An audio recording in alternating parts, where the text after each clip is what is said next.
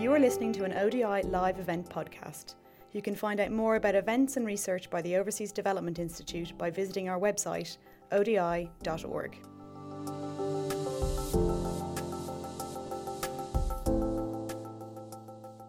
I want to welcome you to today's ODI's event. Our topic today is improving local governance and the service delivery, shouting at the system won't make it work. As well as those who here in London, we have several other online viewers watching from around the world. I look forward to receiving your questions later. Let me introduce myself. My name's Andrew Mush. I work with Mzumbe University as a lecturer. Mzumbe University is in Tanzania. My background is in NGO. I grew up in NGO. I worked with NGOs. Last time I was with Tanzania Association of Non-Governmental Organizations, and later I went to do my PhD, and my focus was more on NGO and the activism in Tanzania. After my PhD, I joined Mzumbe University as a lecturer, and mostly I teach courses in governance and the civil societies at the master's and undergraduate level. And also I'm part of the team of which we have this project on improving local governance and service delivery, of which we are trying to develop a performance index for local governances in Tanzania. So our today's focus is really we're trying to see the whole question of accountability and to see the gap between what the theories and the practice. The gap between theory and the practice, and even our project was more focused on that aspect of trying to see the gap between theory and the practice. So we are going to try to answer and focus our discussion around that topic. Where I have together with a panel of five experts. On my right-hand side, next to me is Anand De, who is with Leeds University, also is an ODI associate. Anand De is a development anthropologist with more than 20 years of experience in researching, writing, and teaching on development policy. Her research focuses on local governance, community-driven development, level of goods, and the effectiveness and the service delivery. Next to her, we have Patricia Tshomba. Patricia is an independent researcher with significant experience in researching, writing, and training on development policy and practice at international and the national level. Her research focuses on local governance, poverty alleviation, illegal migration, and the gender issues. And on my left-hand side, I have Ann Lianke. At the moment, she's in her final stages of writing her PhD at the University of Bradford. And before that, she used to work with media in Tanzania, and her last assignment was with Tanzania Women Association. That's TAMWA. That's a media association for journalists, women journalists in Tanzania. Analia is the experienced journalist who has covered the issues of development, gender, and politics in Tanzania. Her research focuses on how traditional media shape debates on development. And another expert panelist is Tim Kelsall. She's seated towards the end of my right-hand side. Tim is with ODI on politics and the governance team. Tim specializes in political economy analysis and political anthropology. And he has interests in governance, democracy, transitional justice, economic growth, education, and health. He has worked in several developing countries, including Tanzania, Sierra Leone, and Cambodia. And lastly, have Helen Mills. She's worked with the Intrac She's a chief executive. She just recently joined the organization. Helen comes to Intrac from Uganda, where she has been leading the implementation of the civil society focuses.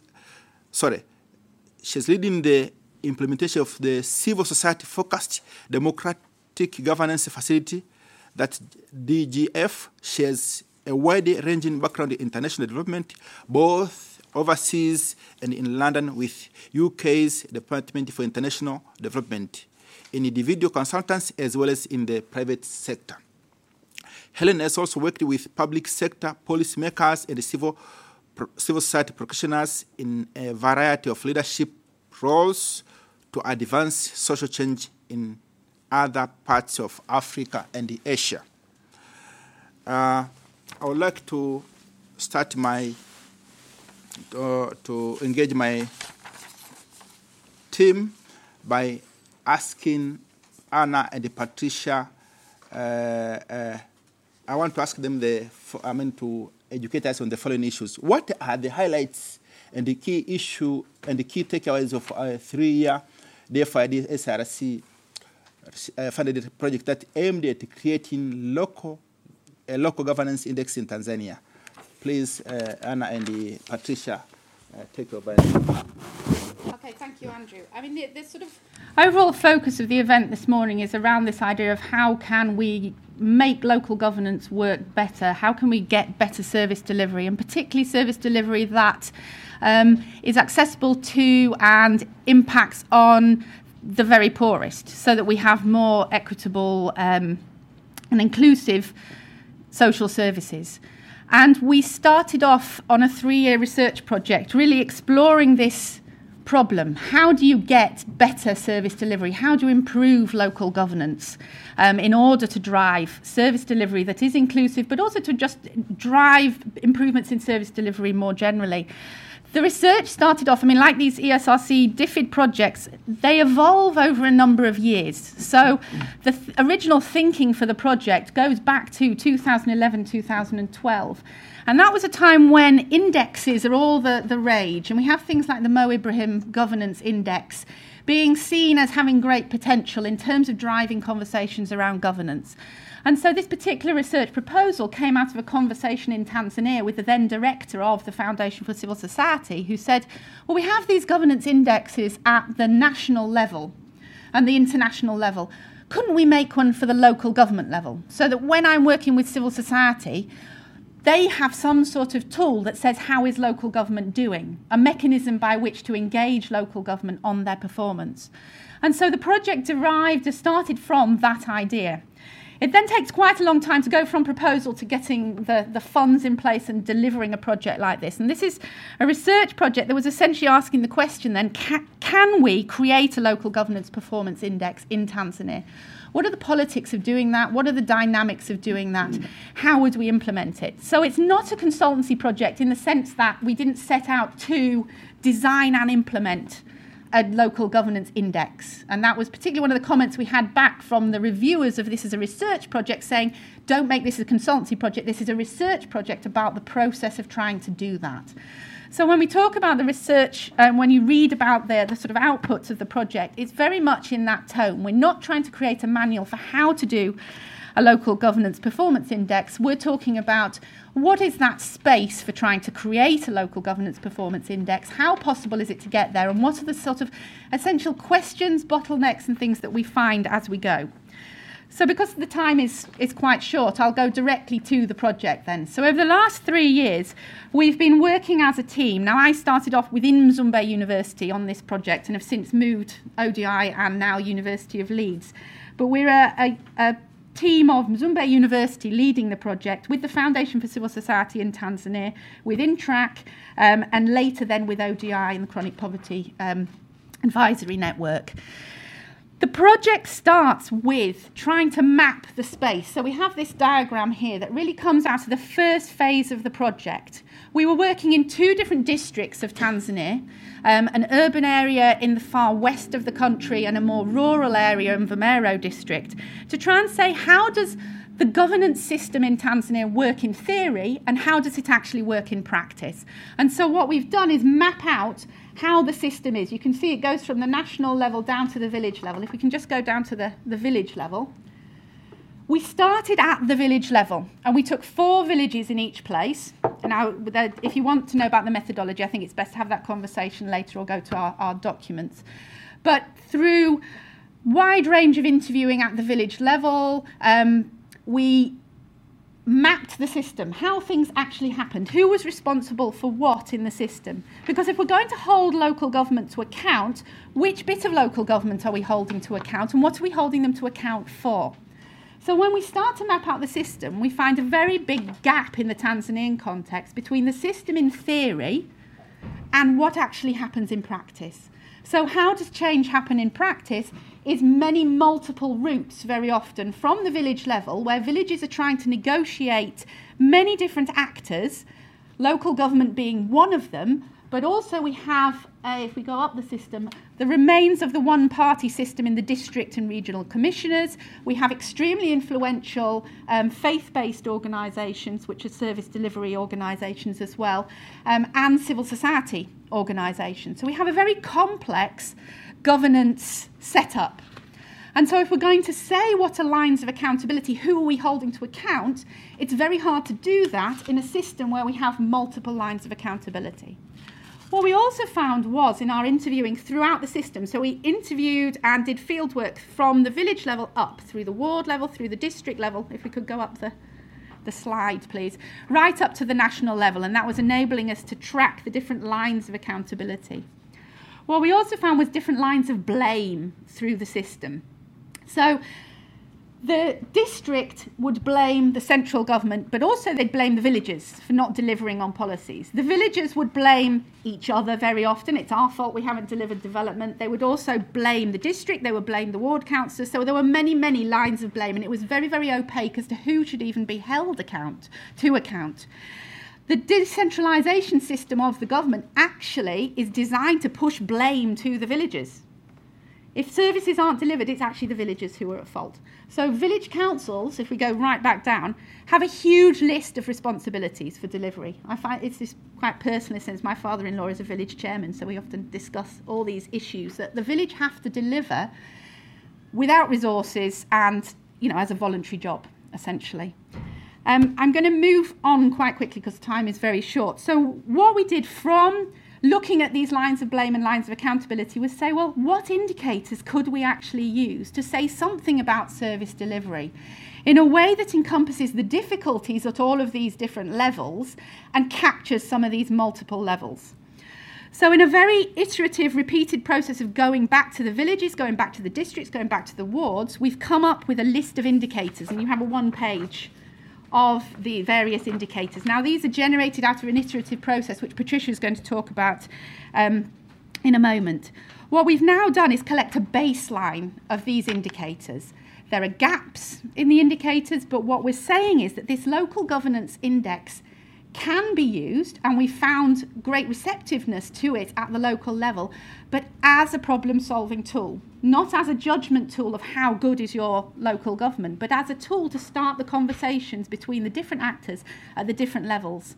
So, for instance, in one area where you have a lot of land disputes, we can focus in on the land disputes and try and look at that as a problem-solving area. So the point is that it's not about the shouting at the system, but trying to understand where the blockages are in the system and how we can work around those. And I'll pass on to Patricia, who's been directly involved in creating the final set of indicators and collecting the baseline data. Thank you, Ada. So there is so much to say, so I'm just trying to figure out how to put it in a very easy way.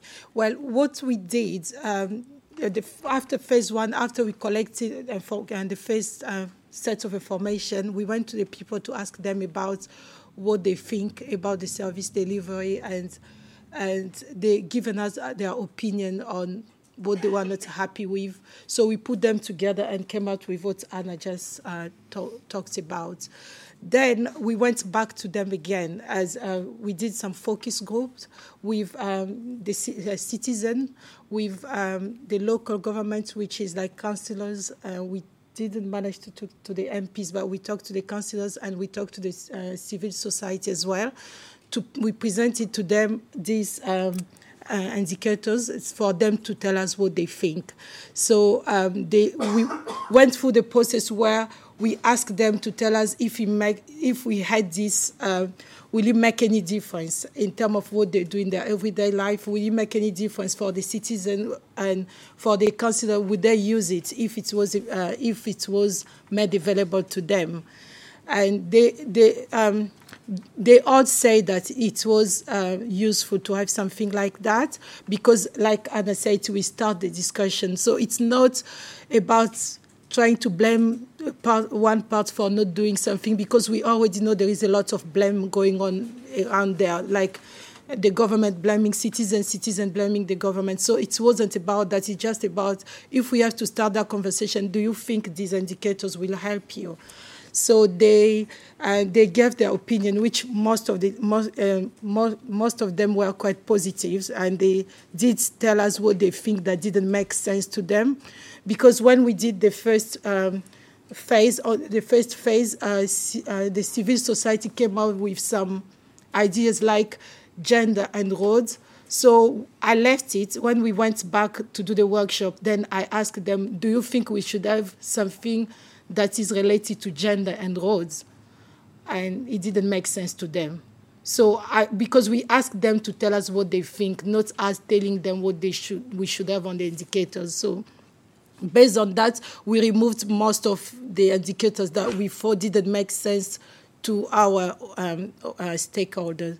So from there, then we come up with it's not a set of indicators, a bit more refined than the one that we had before.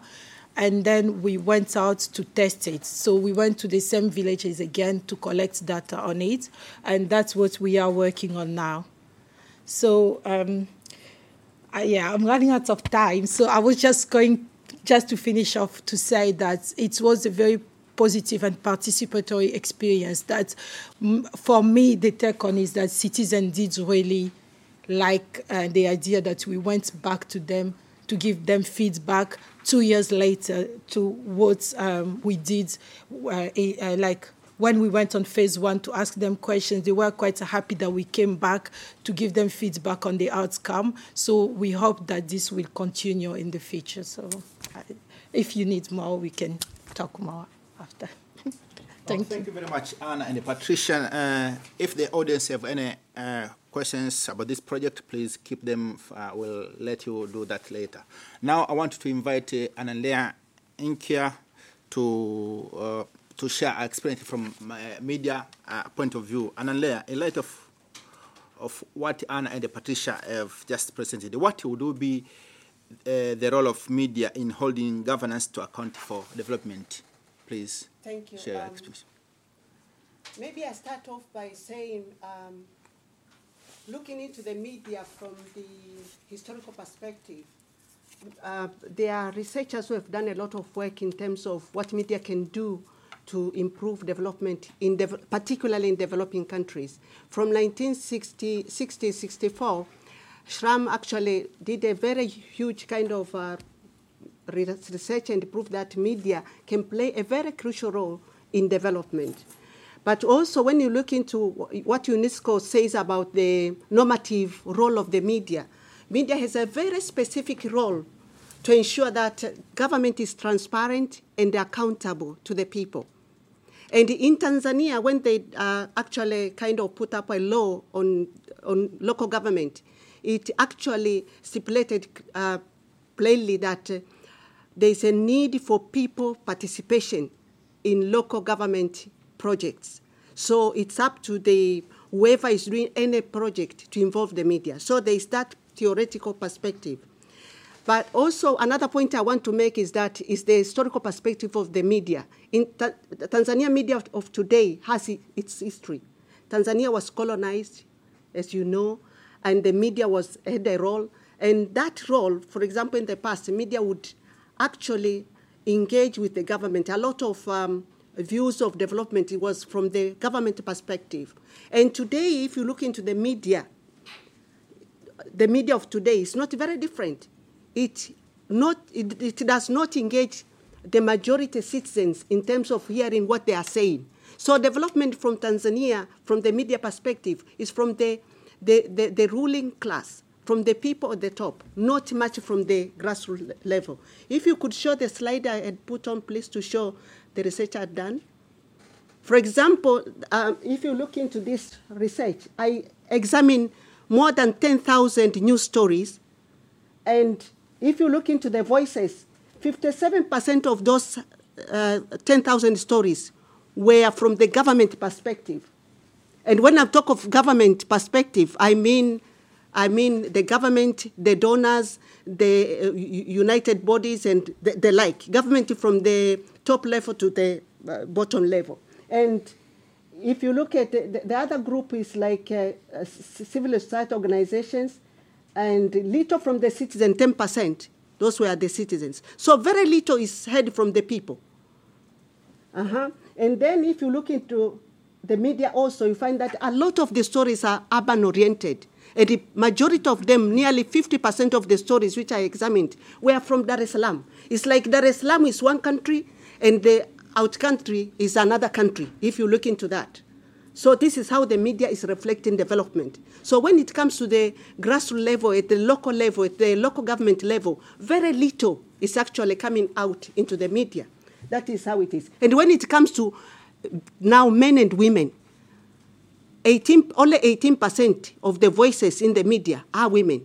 82% are men. Yet 51% of the population are women. So what kind of development media is reflecting? This is the question which is down there. And but we are saying why then? Why it matters for the media to engage with news on the local government level. For the local government level to be able to deliver services, there must be a citizen participation in planning, implementation, monitoring, and evaluation of projects. But what is the reality? And then there must be efficiency. Efficiency in the sense that for the local government to be able to be efficient, it must have human resource, it must have capital. But does the media report on this? And then there must be efficiency in terms of delivery of service so that people are able to enjoy this kind of services which are being delivered by the local government officials. But most critical one, the transparency. The local government should be transparent in terms of what actually is happening, what kind of activities they have, what kind of problem they have at the local government level. But when you look into how the media engage, can I have another slide, please? How the media engage. We have said that if you look into this diagram, we find that the issues which are raised by the citizens, their majority in terms of schooling, in terms of water, in terms of road, 59% of the stories were raising those issues: water problem, schooling problem, electricity problem, road problem, and the rest. They'll form majority of the news in the newspapers, in the radio, and whatever. But now when it comes to the stories which are given priority in terms of front page, on the front page, which becomes a lead story, which everybody will be listening to, what is the story of the day? It's not, these stories are not there.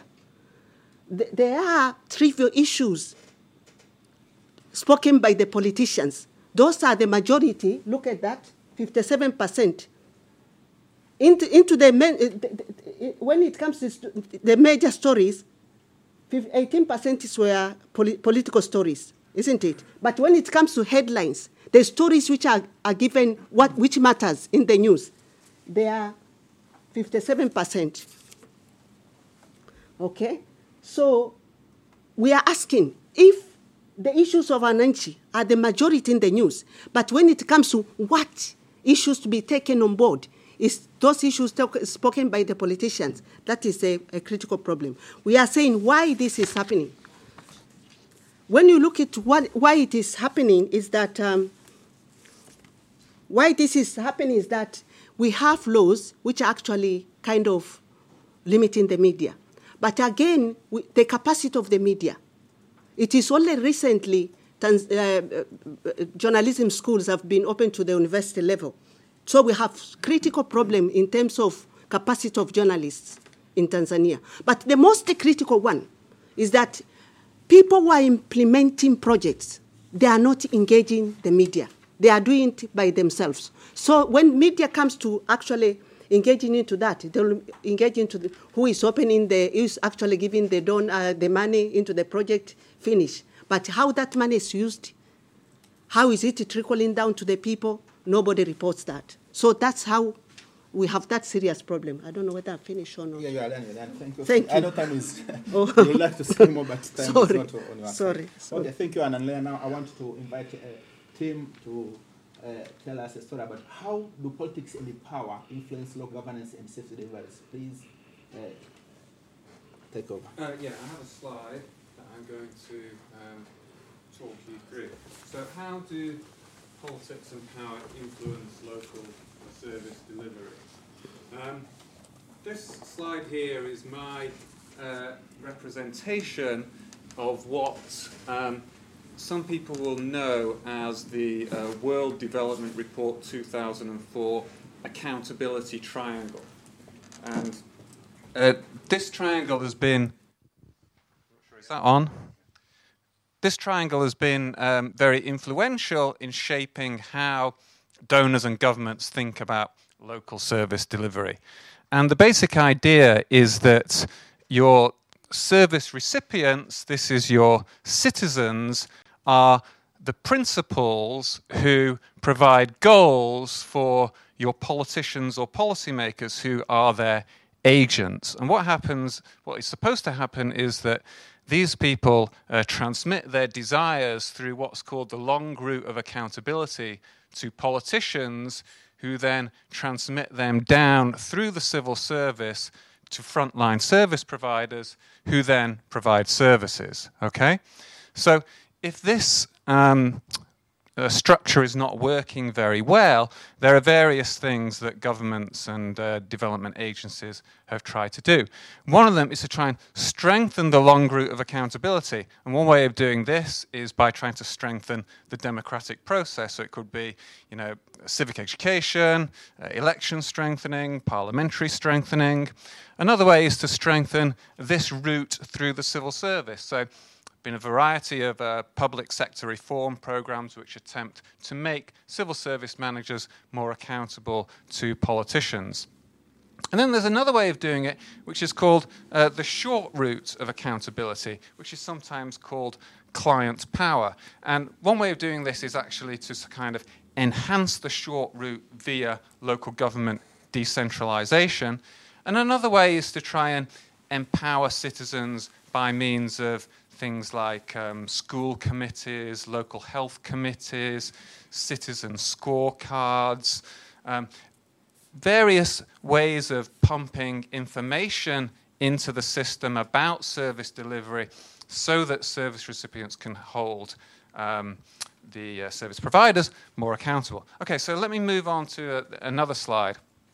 However, there's a problem with this kind of understanding of how the system works, because very often these links in the accountability chain get broken. You can see where I've got red figures that suggests a break in the chain. One way in which that chain may be broken is if politicians don't compete for votes on the basis of providing good services to the general population. Instead, they compete on the basis of client list appeals. So through certain individuals in the civil service and at the service front line, they promise to deliver goods to private individuals or only certain groups of citizens. So they give preferential treatment rather than serving the public as a whole. And the citizenry doesn't act as a collective because it thinks, okay, we'll trust this guy because he knows these guys and they'll give preferential treatment to our ethnic group or our religious group or our village or whatever it may be. Okay.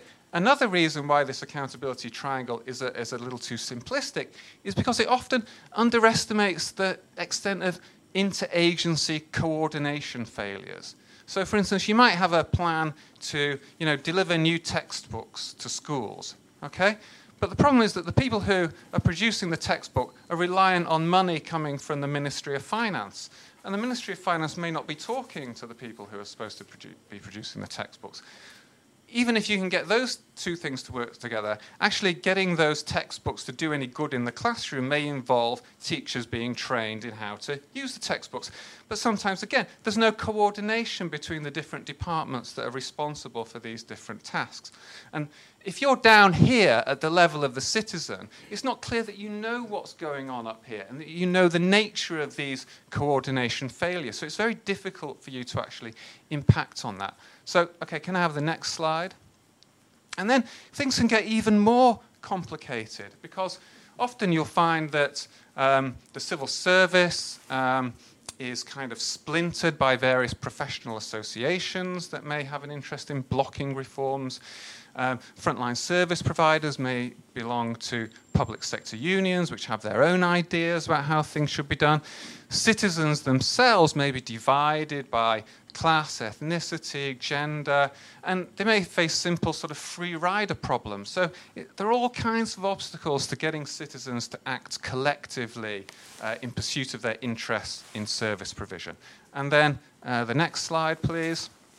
And then, so you have all that complexity, and you add on the top private sector actors, development partners, NGOs, as Anna mentioned, faith-based organizations, and you see that what you have is a very, very complex social and political field. So most sort of donor programs that sought to strengthen service provision by means of these voice and accountability programs or public sector reform programs in a fairly sort of linear and blueprint fashion have usually been unable to cope with the complexity of this social field. So they've been unable to kind of join up the different links, the different hypothetical links in the accountability chain. And I think that remains a big problem in service provision. And I think that Anna's research and the kinds of things that citizens and district officials told them at local level actually bear that out. Okay, so that's... Okay, thanks a lot, Tim. Now I want to invite Helen, newly appointed CEO of Intrac, to just share from our perspective how can donor-funded interventions best support improvements in local governance and service delivery. Please. Thank you, Andrew. I just want to pick up on what Tim has been explaining in terms of the long route and the short route, and to give a glib answer about sort of how donors might support the improvement of local governance and service delivery, and that's by making the links between the two. Less compartmentalisation of programming, more flexible resourcing to allow for the links to that are in practice there, but in theory are not sort of don't always find their way into programming. So you get this sort of distinction between the demand side accountability work with the supply side public sector reform programs, and the two don't always speak to each other. You also get, when you're looking at local governance, a set of challenges around the institutions and the formal organisation of government, but not necessarily with a focus on why government exists in terms of its service delivery perspectives, service provision perspectives, I should say, because also there's an assumption in a lot of development programs that service delivery is by government, but in the reality in Tanzania and in the Uganda where I've just come from, it's also a lot of private actors, faith-based organizations who are out there and providing services and filling the gap where the system doesn't work. So less compartmentalization of programs will be my sort of first suggestion as how donors might engage differently. I think, again, understanding the complexity has been described, but the sort of that the barriers to inclusive service delivery are political and institutional. And very often some of the technical programming that goes on is blind to the politics, political reality, the elite capture within the systems, the weak state capacity and why that exists, the whole question of skewed incentives of frontline workers who are in these multiple systems with competing demands and are there by virtue of patronage or other informal systems of governance. So I think understanding and working with the incentives to try and change the incentives to actually turn this sort of downward spiral into a vicious circle, into a virtuous circle of delivery for citizens. On the issue of political incentives, I think it's quite important. I think Tim touched on the question of information and pumping information to the local citizenry so that they're informed and better understand what's going on. But there's a whole discourse about the politics of information sharing, the openness and transparency, and who gets to see what and learns what, and how information is used politically to the advantage both of the ruling parties and opposition parties in the political and the long route of accountability. So just being aware of that and framing programmes with that knowledge in mind, understanding the political context and what is driving what looks, to be simple things that looked at from the outside, simple things to fix, but obviously are there for a whole range of complex political reasons. My fourth point would be to be in it for the long haul. I think way back when there was the Paris Declaration and the Accra principles about putting support to governments in the long term, predictable funding in practice, and being able to support these very complex social accountability programs, making sure that there is funding available. I mean, I think in Uganda, the sort of the money that eventually trickles down through the system is so limited to be meaningless. So even having a government official get out to a village, there's no money in for petrol to do that. So elaborate systems of accountability that demand even the officials to get to services, let alone the politicians, etc., is limited. But if there was predictable and multi-year funding, I mean, a lot of the funding comes in forms of grants. The organisation I was working with had very short-term grants to civil society organisations who face this constant battle to stay afloat before they can do anything meaningful within their communities. And then finally, I would say having realistic expectations. And I speak from experience of having 8 donors supporting the civil society, the Democratic Governance Facility, and a need to have accountability to those donors in terms of the funding that was provided to the programme to civil society organisations in Uganda, but an expectation that small amounts of money could change the world. And I think we had a log frame that demanded that we were going to make there would be a sort of a theory of change that took us into improving the rule of law and changing the economic situation in the country while we were providing very small-scale grants to small organisations working in a few villages. So I think having realistic expectations and not being hidebound by unrealistic accountability structures for the donors would be good. Also recognising that it's institutionally, it takes a long time to change these systems. UK government reform has been ongoing, to my knowledge, since 1980s. There's been an ongoing public service reform programmes and it's still evolving. These things take time. So if donors could plan in that way and be committed for the long term, I think that would be good. Thank you, Helen. On behalf of the audience, I promise you that we will have realistic expectations from this meeting and the other events. Thank you. Now, I want to open for discussion. To open this, it's time for discussion. But before I do that, let me have a few questions for the panel. One to Anand De. The media. I understand that the media environment in Tanzania is said to be quite politically sensitive. What is your perspective on this, and how will this affect the role of media in the process of governance and accountability? That's Anand De. To Tim. If Anand De answers that one first, I think. No, I'll ask the questions to the other person, then everybody will come back to that. Tim, my question to you is, what would be a politically realistic approach to seek improvement in governance and accountability at a local level? And to Anna and Patricia, your project has so far been tested and applied to specific tourists in Tanzania. How are these applicable to other contexts, situations, countries, and what will be the next step of this project? And finally, to Ellen and it all, are there any good examples of context in this, of which local finance and service delivery has been improved? What has driven this change? Please, let's start with Anand De, then Tim. Yeah. Thank you very much.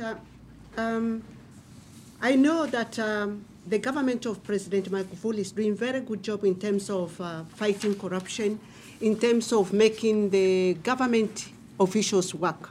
That is very good.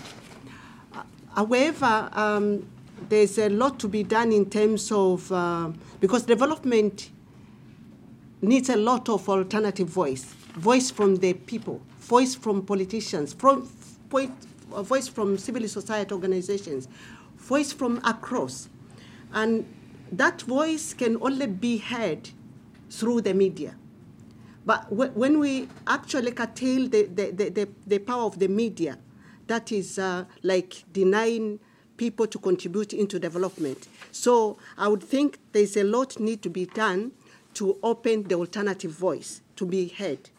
But another point I would like to make is that the development actors, they need to do all they could do to ensure that they engage media throughout the project, for the media to be critical. Because for people to be able to hold the government into account, they have to have facts-based information, whether bad information or good information. When people have all those kind of information, they are able to take action. But if we hide information, for example, this kind of findings, they have to go back to the people, to the villages, to the districts, for people to know what is happening on the ground. When people know this, then they can take action. So, and I was thinking of using the local media, because local media are close to the people, and the people can really get out and speak about that.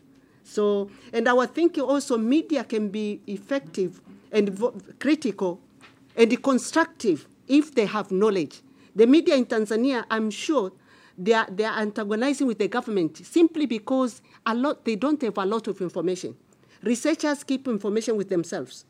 Government keep information with themselves. So the media have nothing to say. They end up doing trivial kind of publishing trivial news, interviewing politicians just for them to sell. Why? Because the real information that matters for development is with the researchers, is with the local government, is with whoever hold them. They make it secret. How can you make development secret? This is the problem we are having in Tanzania, and it's from colonial perspective. Thank you. Yeah, I have some more slides. And, and do I need the mic again? Or okay, thanks. So what would be a politically realistic approach to strengthening accountability at the local level?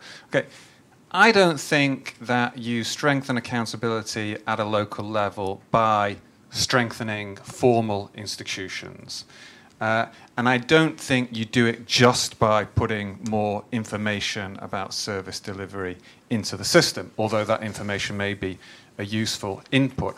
I think that accountability gets strengthened when ordinary people gain practical experience of solving problems, and of holding, part of which may involve holding leaders to account, and which generates new habits of interacting with service providers and those people higher up the chain. So here's another diagram. So you begin, I think, with a very specific entry point, a very specific problem that can focus people's attention. So, I mean, for instance, we know that in many developing countries there's a problem of deploying teachers to remote areas to teach, actually. And we also know that often this can be caused by the fact that teachers don't want to go to these places because they're inhospitable, because they can earn more money in town, and often they avoid being deployed by sometimes bribing officials who turn a blind eye to the fact that they're not actually in post, that they're staying in town. And sometimes attempts to reform this system get blocked by powerful teacher unions who would rather preserve the status quo. So that's an example of how, a problem in development persists, because you have these people coloured in, these stakeholders coloured in red who are opposed to any reform of the system, basically blocking change. And the people who might want change, like reform-minded officials or education NGOs, the private sector, or parents themselves, these people are kind of not joined up. They're not powerful enough to overcome this coalition. And you have a bunch of other people, maybe the president, the education minister, the treasury, even school children, even the media, who are kind of ambivalent about this problem, okay? I mean, they know it exists, but it's not at the top of their agendas. Okay, so let's go to the next slide. So one thing that we can try to encourage as development practitioners in the first instance, I think, is by trying to link up some of these people that actually have an interest in reform so that they can act together. And in acting together, they may also be able to bring other more powerful actors on side. So in this diagram, you see that private sector education NGOs and reform-minded officials are now linked together. And they've also been able to shift the president from an ambivalent position to a pro-reform position. So that this becomes an issue that may be receiving some serious attention from the top of the system. Okay, can I have the next slide? And then as the coalition grows, you find that it's able to turn more of these ambivalent actors into pro-reform actors, and then to be able to isolate some of the stakeholders that are opposed to reform. And it may do this by, imposing sanctions on them. It may do this by, addressing some of the genuine concerns that those stakeholders may have. So, it may be about, improving living conditions for teachers in remote areas, as well as sanctioning them for not actually turning up in those areas. So in time, you're able to isolate reform opponents and actually gain some traction on this issue by breaking apart this anti-reform coalition. So I think that this is the way of actually increasing accountability for local service provision. And I believe that actors, as they gain experience of forming collectives or action groups to work around specific issues, I believe that then the habit of holding leaders to account will grow.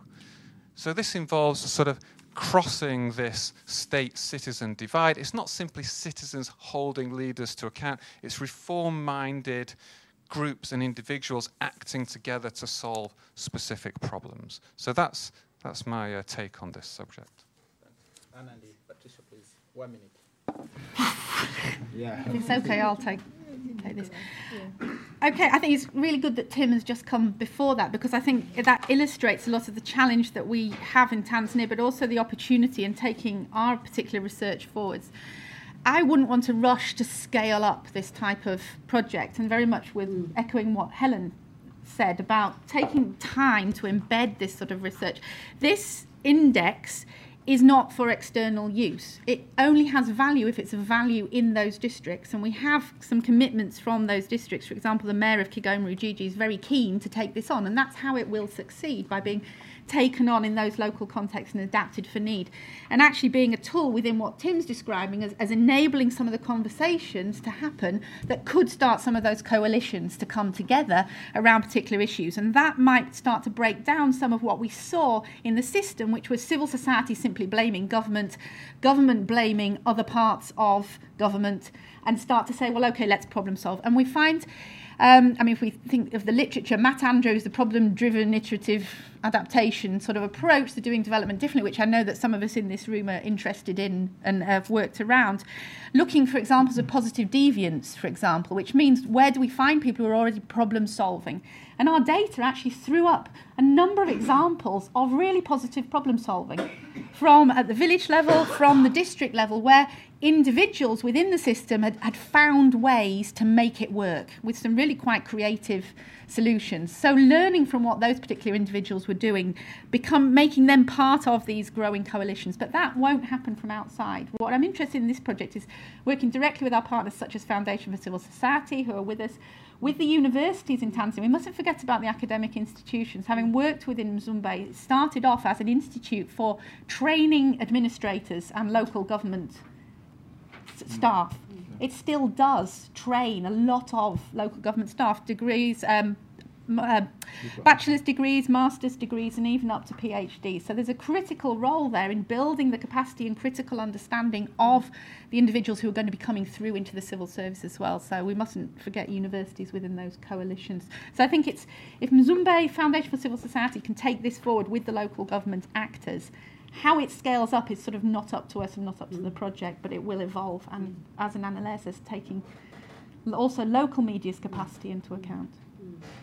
Yeah, Helen, 30 seconds, please, from the audience.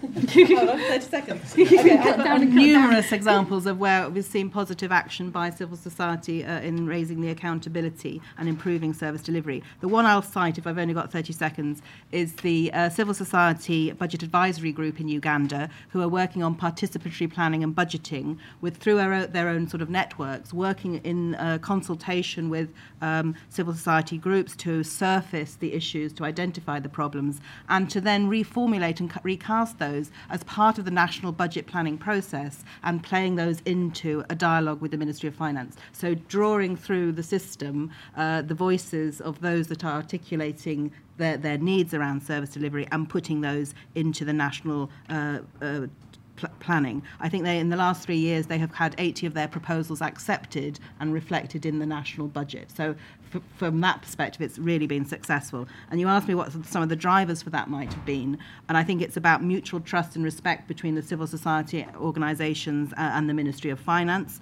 a willingness by government to actually buy into that idea of voice being fed into the system and seeing value in the input, so actually benefiting from the information that is arriving to them in a form that they can digest and translate into policy choices, and then having the networked organisation. So CSBAG is a coalition of civil society organisations that draws its sort of membership from across Uganda and is able to get different perspectives into that policy dialogue in that way. We are going to take a round of three questions, two from the audience, then one from the people listening from the all over the globe. So one question. At this side. Sorry, one question from you and then from that end. Then I come back. Thank you very much, Andrew Shepherd at ODI, Chronic Poverty Network. I sense that you want to avoid the blame discussion, and you've explained why, I think. You're arguing that this sort of approach of performance evaluation and comparing districts or local government units will succeed if actors take it on. I sense a reluctance to get the central government involved. You don't argue that the central government should make this a kind of central system in any way. And you say that it won't do any good if it happens from outside. And I don't know whether you include the central government as outside or not. No, okay. But next door you've got Rwanda with a very different approach, where mayors resign voluntarily rather than get the sack. And there they have district advisory councils that are scrutinising what happens at the district level. You have an official league table, and you know all the details. I mean, clearly there's a massive difference in the political economies between Rwanda and Tanzania, and I'm not suggesting that there should be any transfer from one to the other, but two very different approaches with, I suspect, potentially very different results. I don't know. I just wondered if you reflected on those differences at all. Yeah. Please, when you ask the question, please tell us your names and your organisation, as well as try to be as brief as much as you can. Please, Mike, to that end. Thanks, everyone. Thanks to the panel. It's Gareth Wall from the Commonwealth Local Government Forum. And I just want to follow on from some of the points that Andrew brought up. Is the one of the things that seemed a bit strange in the framing is that I don't know whether it's just because we're at ODI, but it seemed to be what condoners do and not what Tanzania can do. I didn't know why that seemed to be the focus. I don't know if that's because of the research and the grant, or you think that's particularly influential. I don't know. I was quite struck by... sorry, let me go in my notes. Where are we? They've disappeared.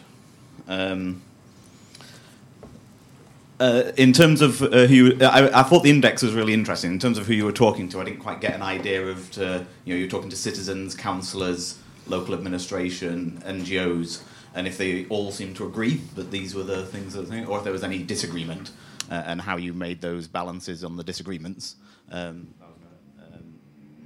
Sorry, I've lost my notes now. I'll carry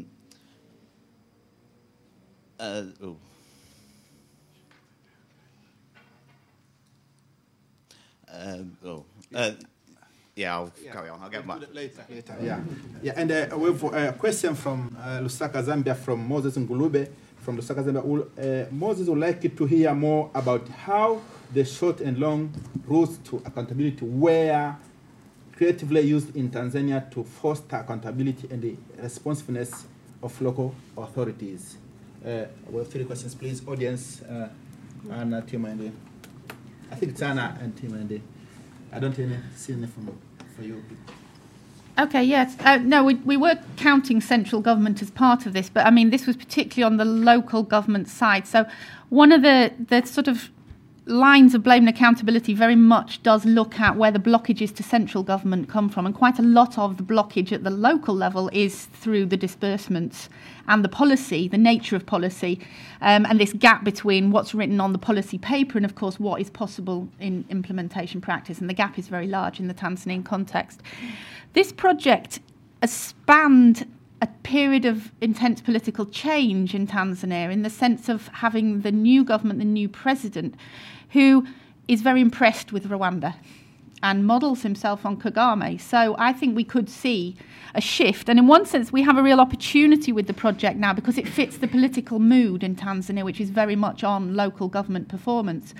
So if you wanted to use the index, and you know, this is for central government, this could be a tool that they could use to look at what local governments are doing in a comparable way. And what we really tried to take in our selection of the indicators was what is possible for local government to provide. What do they already have, and what should they be collecting data on if they were to assess the sort of inclusiveness of the policies as well? And we have a list of indicators here, but it's not to say we have data on all of the indicators, because some of these indicators there isn't data collected on. What we have got some indication of is the nature of disbursements coming from the central government, and we have quite a lot of data about the problems within the district from the central government issues. So those could be part of conversations from the district government to the ministries that they're dealing with then. And the political systems, the political party system as well, with all these other lines of accountability. So Rwanda could get closer to the Tanzanian model. I think there could be quite a lot of learning between those two things, particularly because that's the way the political mood's going. Gareth, you asked about donors. Well, in our project, no, the focus isn't on donors. It's very much on local government system, and not even on civil society, if I'm quite honest, because we found very little civil society engagement at the village level. We hear a lot about civil society within accountability discussions. Actually, I think we have to be quite careful, because the presence of civil society is quite minimal, particularly at the village level. And we find them, yes, at the district level. But the debates, the sort of nature of the things they raise, are very much shaped by the donor discourses. And so we have to be just a little bit careful about what's going on there. We really tried to get a very big spread of who we were talking to, and this is sort of anthropological, ethnographically based research, so it's very iterative. We're going back, cross-checking, triangulating what people are saying. The focus groups that we have, and getting down to these last indicators, are very much a process of discussion and trying to balance some of the different debates. I mean, for example, Patricia brought up the example of gender, and this came from civil society organisations feeling that they ought to be saying gender about every indicator. because that comes in the donor discourse. But then when we get down to the practicality, how do we do that? What sort of data are we getting? So in some places like education, we can get gender disaggregated data much more easily than in others. So it's about then having the conversation about what is realistically possible. I don't think there was any more for me. I think it was Tim. Do you want to? Yes, Patricia, you. Also, yes, some people were quite skeptical on the idea of indicators having index as well. But we are talking about the overall. Yeah, there are people who talked about data. Where do we get our data? Because when you look at the report, you will see that we have the perception of citizen. We also have information from the district council on the financial... the last year financial, what they received in terms of their budget. Mm-hmm. So when we were talking to people, they told us that if this data were not coming from the government, we would have trusted it more. So we don't trust that whatever they are giving you as information is actually what is true. So there were people who are quite skeptical, but overall, it was positive. Not to say that everyone did and they agreed to the idea of having indicators. Yeah, thank you. You want to understand it? Yeah, I mean, on the comparison of Tanzania and Rwanda, I mean, Rwanda is a very different kind of, as you say, political economy from Tanzania. You have a high level of power concentration at the top of the system, and you have very strong formal institutions. So actually it's much easier to go in with a sort of conventional donor program and achieve targets. And also when the government has its own objectives, it's able to achieve those targets because, shall we say, the sinews of power work far more effectively in Rwanda than they do in Tanzania, where power, despite the fact that you have a dominant CCM party, power is actually quite dispersed, and people at the top are often unable to make the decisions they take stick. And it's true that the current president appears to be trying to move Tanzania in a sort of Rwandan direction, but he will face a real political struggle to do that, I think, and I think the jury remains out on whether or not that will be feasible. I just want to answer this question about how the short and long routes have been used in Tanzania. We've had a plethora of civil society strengthening programs and things like that in Tanzania, and I think that what's happened is that transparency has increased, but there's been a lag between transparency increasing and accountability increasing. So people do talk about transparency without accountability in Tanzania currently, although there are some improvements in accountability, I think, over recent large corruption scandals. And I think that the fact that Magufuli was chosen as the CCM candidate may in fact be a reflection of a growing concern among the ruling elite that corruption is actually hurting the political chances of the ruling party. And in terms of the short route, well, I mean, I think that the key thing is decentralisation. But, I started doing research in Tanzania in 1995, and this was when the decentralisation was beginning. And, 20 years later, it hasn't got that much further. And, sometimes governments decentralise, for various reasons. Sometimes they feel that local level conflicts are threatening to engulf the centre. So they feel that by, decentralising power, then they are able to protect the centre a bit better. Sometimes they feel that the behaviour of local officials is actually endangering the popularity of the centre. So by making local officials more accountable, it actually strengthens the centre. But it's not clear that either of these really applied in the Tanzanian case, and I feel that decentralisation was really a donor-driven agenda which was initiated at a time when Tanzania was very donor-dependent, and that it hasn't actually been implemented with any degree of seriousness, and that's why you see a lot of these disconnects, a lot of these blockages, and now we seem to be moving towards an era of sort of recentralisation, if anything, especially because decentralisation, one of the things it did achieve was to provide a base where some of the opposition parties could begin to strengthen themselves. And I think that the ruling party is trying quite hard to now kind of extinguish those local bases of the opposition. I'll stop there. I'm going to take another round of questions, but before I come to this audience, I have one question from Sarah from Tier Fund. I would like to ask Analia, what's the role of digital media in Tanzania? We'll answer that later, maybe after listening from the audience.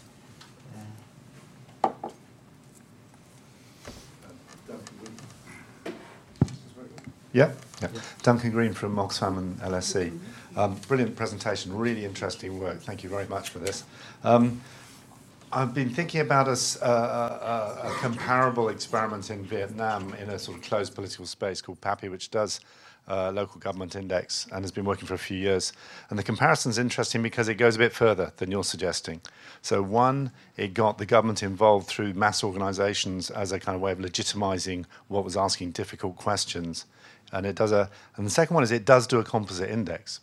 It actually puts 69 sort of areas in a league table. And the first time they did that, they got death threats. The following year, they got phone calls saying, how do you help us move up the table? So if you don't do a composite index, you actually give up the power of competition between local authorities. And I'm just wondering whether you think that that's it's worth looking at, because actually people want to beat their neighbours. And that's a really big motivating factor in all walks of life. That's one thing Oxfam's found from lots of different kinds of indexes.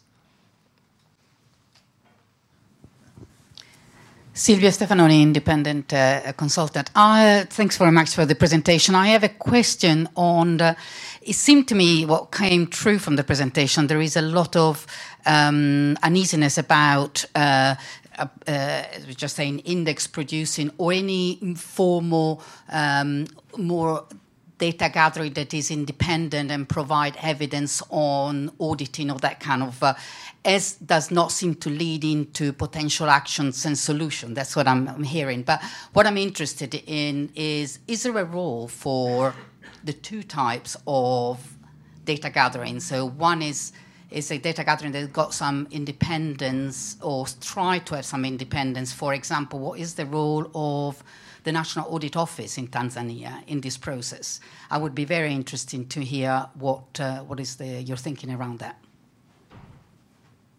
Okay, now maybe one question for that, and then four questions, then the audience and the panelists will answer. Good morning. I'm Marta Matosek from Social Development Team at ODI. My question will refer to Analia. Specifically, I'm interested in the role of local media. You've mentioned that there are quite a few challenges being faced by the local media. And I would like to ask, what are the key inhibitors of engaging? And what do you mean by local media? Is it the radio station, newspapers, or we are also talking about the digital and social media, perhaps mobile phones? And do you have any examples, positive examples of how locally engaged media or initiatives produced a good response to accountability issues on the local level? Thank you. Okay, thank you, Anna. Let's start with you. Have two questions, then the rest, Anna and Lee. I will start with Sarah. The question on role of digital media in Tanzania. Yeah, we have a lot of mobile people are on mobile phones and things like that, and it's part of social media. But we have a law, cyber law of 2015, which actually kind of prevent whistleblowers. So when it comes to accountability, there's a challenge in there because a lot of information is considered as a secret, government secret.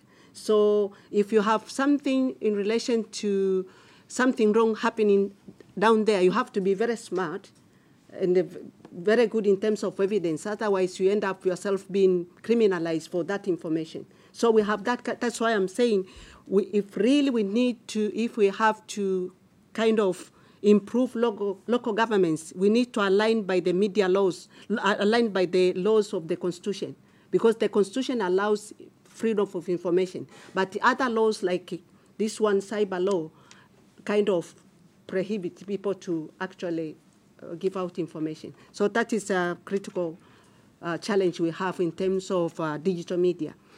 But the second question from the, what is her name? Martha. Is on the issue of local media. When I talk of local media, I mean media which are in the local geographical. I mean, like if we have radio, television, newspapers at the local level, at district level, which are based at the district level, they are based at the regional level, they are based at the village level. Those are what I'm considering. And according to the information I have, is that these are categorized in some of them are church, majority of them are church, faith-based. Others are like business-based. So majority of them, in that 80% of them, they are actually not talking of development issues. They are talking of religious issues. They are talking of business, like they promote music, they promote those kind of celebrity and things like that. They are not critical to development issues. So you'll not hear them discussing about what budget this district have this year for water, for example. What kind of budget this district have for road this year, for example. So they'll be talking about faith issues, belief in God. You know, if you have this illness, you have to go to this church and whatever and whatever. They are not talking of the real issues which are causing those kind of problems, like if you drink water which is not safe, you get disease and things like that. And so I think we have that serious problem of also strengthening the capacity of the media to be able to engage effectively in development issues at the local level. Because for me, I believe you can have thousands of media around, but what is the agenda of this media? What are they discussing on air? If they are discussing about music, about beauty, about sexuality, they are not talking about real issues on budgets, on implementation of local government projects and things like that. For me, those media, they added very little value in terms of development. And that's where we have challenge in Tanzania. Yes, there is a freedom of media, established media, but what are the roles, development role they are playing? It is very challenging and very debatable, and we really need to do a lot to actually make media role effective in terms of making it media add value to development. That's what I would say. And if those media were actually working, they would do a lot in terms of sensitizing the local government on their role in terms of development. But because those media, local media, are not actually playing their development role effectively because of the setup, the mandate they've been given. And of course, somebody said because all these were donor-driven. It is, you know, when something comes from people themselves, from the willingness of the government itself, that they want to see this, of course, they'll put even policies which are actually conducive. But for me, I suspect a lot of these things came from the top, and from the top to prevent from actually interfering a lot with what is on the ground. So, it's a big challenge. Thank you.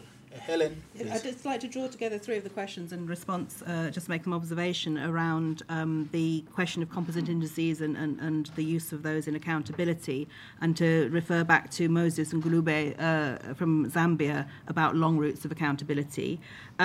There's a good example sitting in Uganda around a local government scorecard initiative that has done just as you described, which has ranked or has scored 30 district authorities against each other, and has been used to, in the first year you said there was the death threats. It wasn't quite death threats in Uganda, but it was disquiet about the results. The second year was how do we go up the agenda, which is the sort of the short route of accountability. How do we improve our our services and get our ranking up. And the third bit, which is quite interesting, there's a case study that came out of the work that ACODE did in championing this local government scorecard. And the chairperson of Kabaroli in the 2016 elections cited the score that was for his authority within this scorecard as the platform on which he won that election and was re-elected. And not many people in Uganda at that local level were re-elected. So he there's a political and long route to the accountability and the use of such indices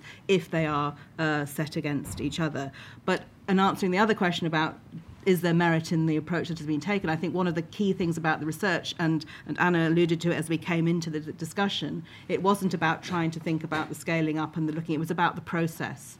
And actually, it's as much about the process and the opening of space for dialogue between concerned individuals, actors around a problem, than it is about the actual indicators and the data that comes up. The actual research hasn't got as far. It's established a baseline, but it hasn't had the data to say whether there have been improvements, whether it's actually been able to trigger an accountability response and improve service delivery. But just by having that dialogue, by opening up those channels of communication, by starting to crowd in the right people to have the conversation, I think there is a measure of accountability and value in that process. Yeah, just to sort of follow up that. I've been reading a bit of literature around blame, and particularly in the sort of new public management approach to local government and things like that. And one of the problems of composite indexes and any of these sort of scoring mechanisms is the gaming that starts to go on as soon as you make those tables. And we see it very much in the UK context. I mean, LSE today has just been given a bronze rating for its teaching quality, for example. Just was reading it this morning. And you exactly. So what will happen is now the government's ranking teaching of universities, the game shall commence in terms of how do we raise our statistics, how do we bribe students to say the right things on the right survey so that our index can go up. Universities have been playing this game for a long time around the research assessment exercises. And so gaming on these type of indexes is a serious problem, and that's what I would have certainly disquiet about what gaming would suddenly go on around these transparency and blame processes and using those indexes. And one of the criticisms we now see of some of the indices, like the sort of Ibrahim Governance Index, is, well, we saw some shifts going on when we first had these things, but now we don't really see a great deal of shifting. In fact, we see some degradation in what was originally trajectories of change around governance, and that actually these indicators of governance don't always correlate with better performance in terms of service delivery. I mean, there's the ODI report on service delivery, which makes that point, produced by the governance team. So I think I'm naturally averse, I'm an anthropologist, I'm averse to the sort of quantification approach, but I can see it has value in some contexts. I think it would be a different project that we did that would scale this up to many levels, and it might be a next step from this type of research is to say, okay, well, how could you use this in a different way, not just as a problem-solving tool, but as the comparative composite index, and what process would we then need to go for that, and how would we minimise the gaming of that approach? Yeah, okay, thanks.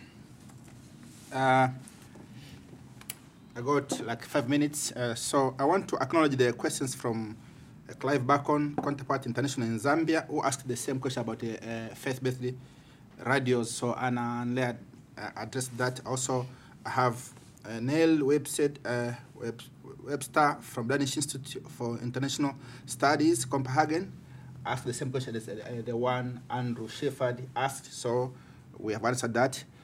Maybe I have two questions from the floor before I ask the panel to round up the discussion. Two questions from the floor. One, two, maybe three from that. Okay, that's the mic. Yeah. Thank you very much. Is this working? Yeah. Try to be brief, please. Because my name is Marcus Manuel. I'm a senior research associate here at ODI. I had two questions. Firstly, while you've been doing this, of course, the world has been having a debate about indicators, and I wondered what overlap you saw or comparisons you saw with the SDG global goal indicators that are now coming out in the process. And secondly, given you referenced the issue around financing so much, I wonder whether you had costed how much it would do to produce these indexes on a quarterly, annual basis at this level. Thank you. Hi, my name's Jess Hayes from Integrity. We've been supporting the Legal and Human Rights Center in Tanzania and the Zanzibar Legal Service Center to develop a perception-based index on civil and political rights. And the key thing there is it's perception-based, because there's a real gap in data on a lot of the indicators that would that we would want to look at if it was set up like this. So I just wanted to get a sense. I know you're not scaling it up yet, but how you would see this working in practice in terms of collecting all this information, who would be collecting it, and how it would and how you would mitigate the issues around data gap. Thanks. Yeah.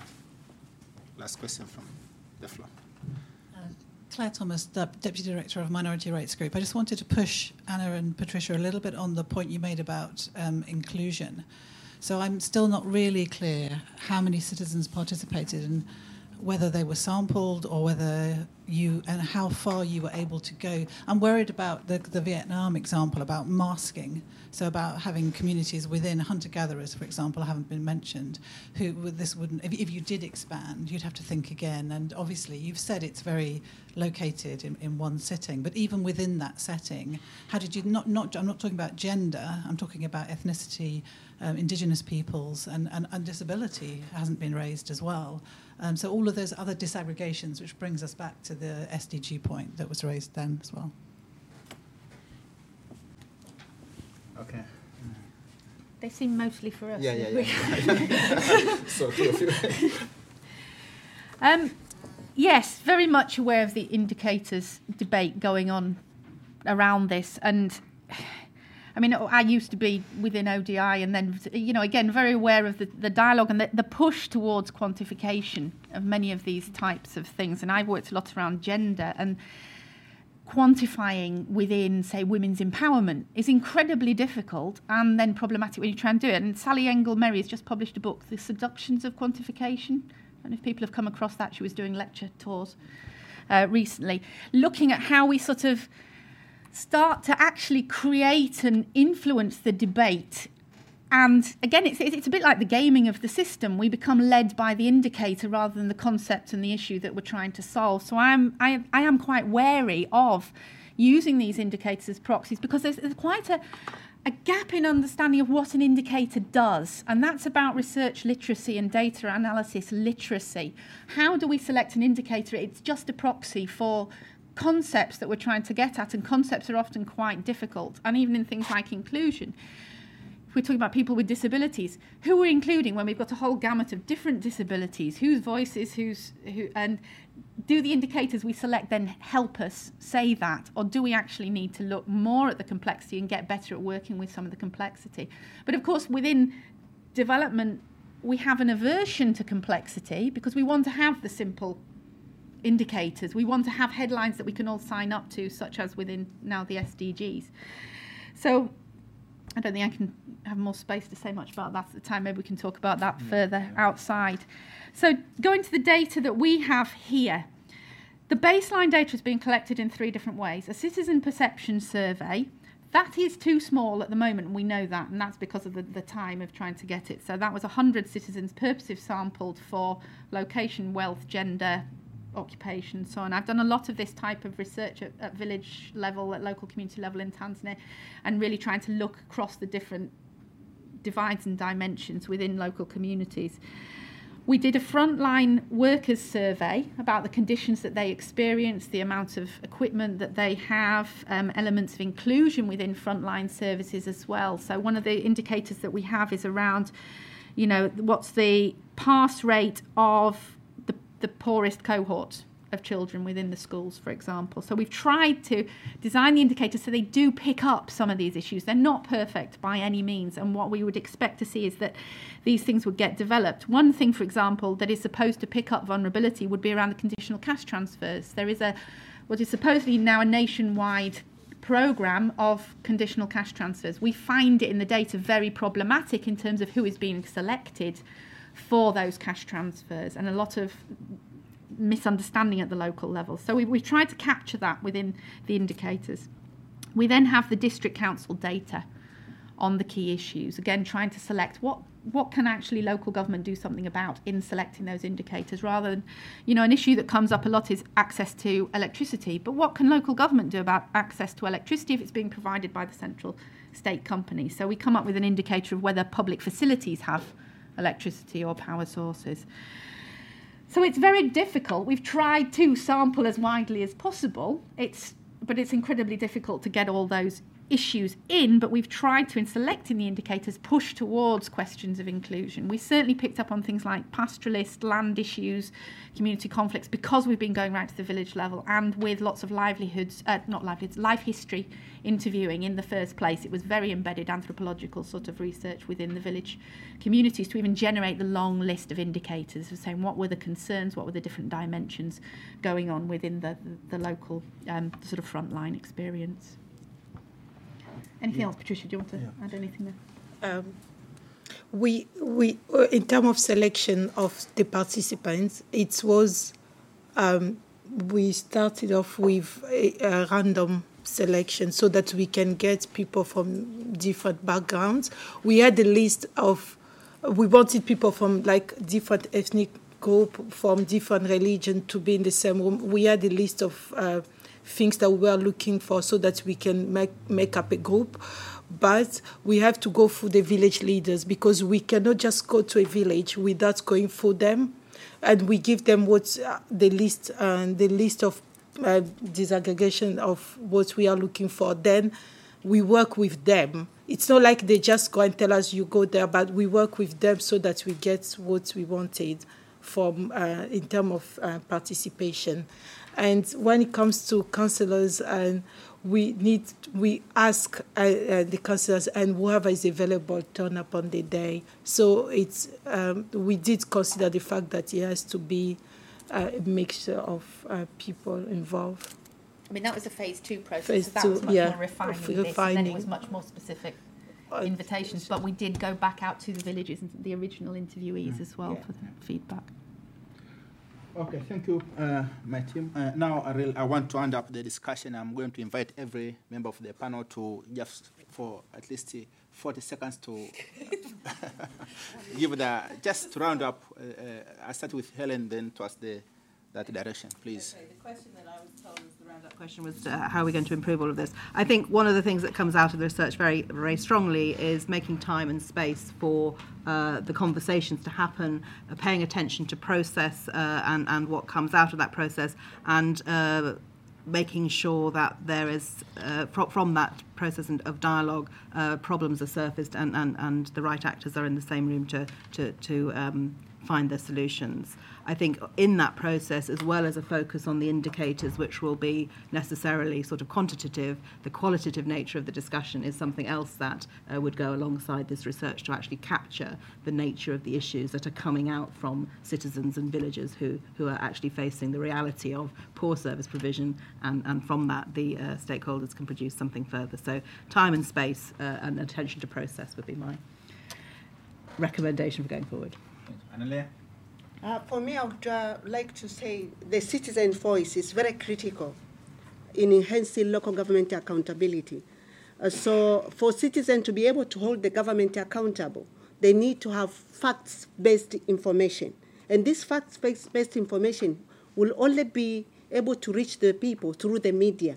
So all project implementers, they need really to ensure that media are involved. So my recommendation will be that there is a need to sensitize the local government councils, key officials, on accountability and the importance of engaging the media throughout in everything, not only when donors are they are coming to give the money.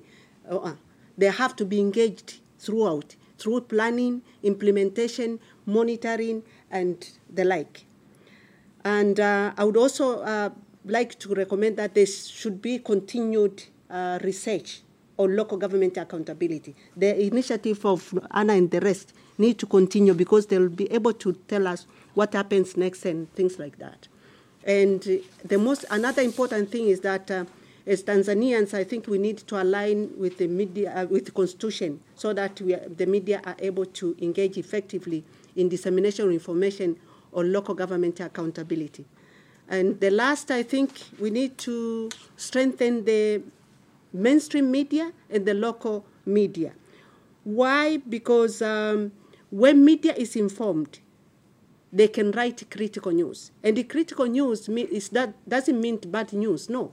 When media is able to kind of disseminate information about good things, it's also important for the people to understand what is happening on their localities, what the local government is doing, what the problem the local government is facing. Because at times, people are just skeptical because they have no information. They suspect everybody is a thief. Yet, maybe there's no money because the money, I mean, maybe donor did not bring the money, or maybe the government has not been able to collect taxes effectively to be able to implement the projects. But people are not informed. They are left in the darkness. And this is the role which media could play, but media is not engaged effectively and strategically in development projects. So for me, I would appeal for whoever actually is doing development projects in Tanzania to consider the media role. Media people, journalists have to be informed. They have to be part of the process. Thank you. Thank you. Okay, I've said a lot, so I'll try and keep it really brief. I think it's just a plea for when all our various organisations, civil society, NGOs, universities, are working on these type of accountability projects, let's think about some of the research that's out there. Quite a lot of research now about how complicated accountability lines are, but there are still so many projects that assume simple accountability as a theory of change. Please, and theories of change, look at the literature that already exists. We don't need more literature on this. It's already out there. So please, let's talk to each other in terms of designing these type of projects and programs. Patricia? What I've realized doing these projects is that it's quite important to think about the people that where we go to collect information. They are not stupid. Whatever outcome we get, we should also think of going back to them and giving them feedback. They often give, but they don't take anything back. They want to learn as much as we want to learn as well. We go learn from them, we have to give them the outcome. And that's something that came strongly throughout the 3 years because people appreciated the fact that it wasn't about the outcome, it was just the fact that we went back to them. And for those who remember, they were quite proud that we came back to them and they were happy to talk to us again. Although some of them were quite reluctant to talk to any sort of researcher in the future, but they were quite happy to talk to us just for the fact that we went back and gave them feedback. And I think they deserve it because they talk to us a lot, but we just consider them as people who need to tell us, then we move on and pass on the information to other people. We never go back to them. So that's something that we should learn from this process. Yeah, thanks very much. I really like this piece of research. I like the approach of building bottom-up, locally meaningful indicators and using them as a focal point or a starting point for a conversation about how to solve problems. I acknowledge that there is a tension between having that kind of data and having nationally comparable data. The different types of data can do different types of things. But I think it's interesting that in this project, both the Kigoma and the Vomero studies actually produced similar sets of indicators. So, in fact, one may find that in practice that tension becomes resolvable and that over time it is possible to actually scale this.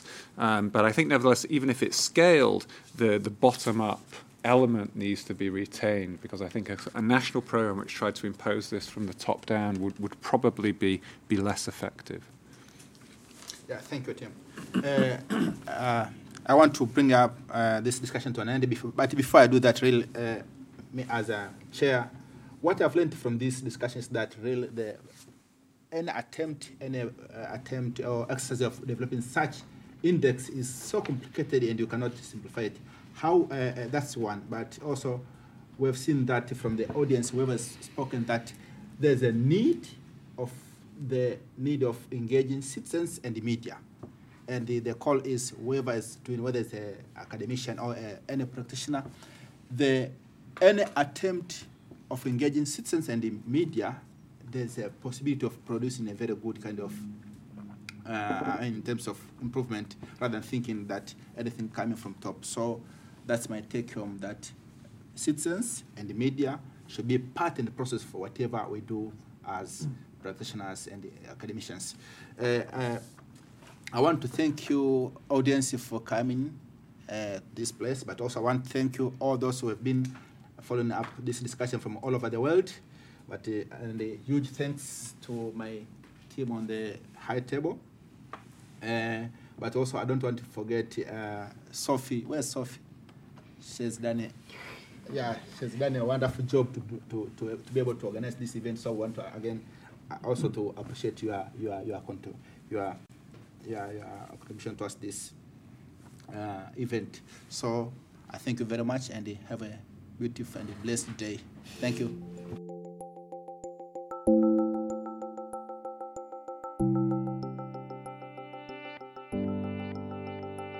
Thank you for listening. For more ODI live event podcasts, find us on SoundCloud or subscribe to the Overseas Development Institute podcasts via iTunes.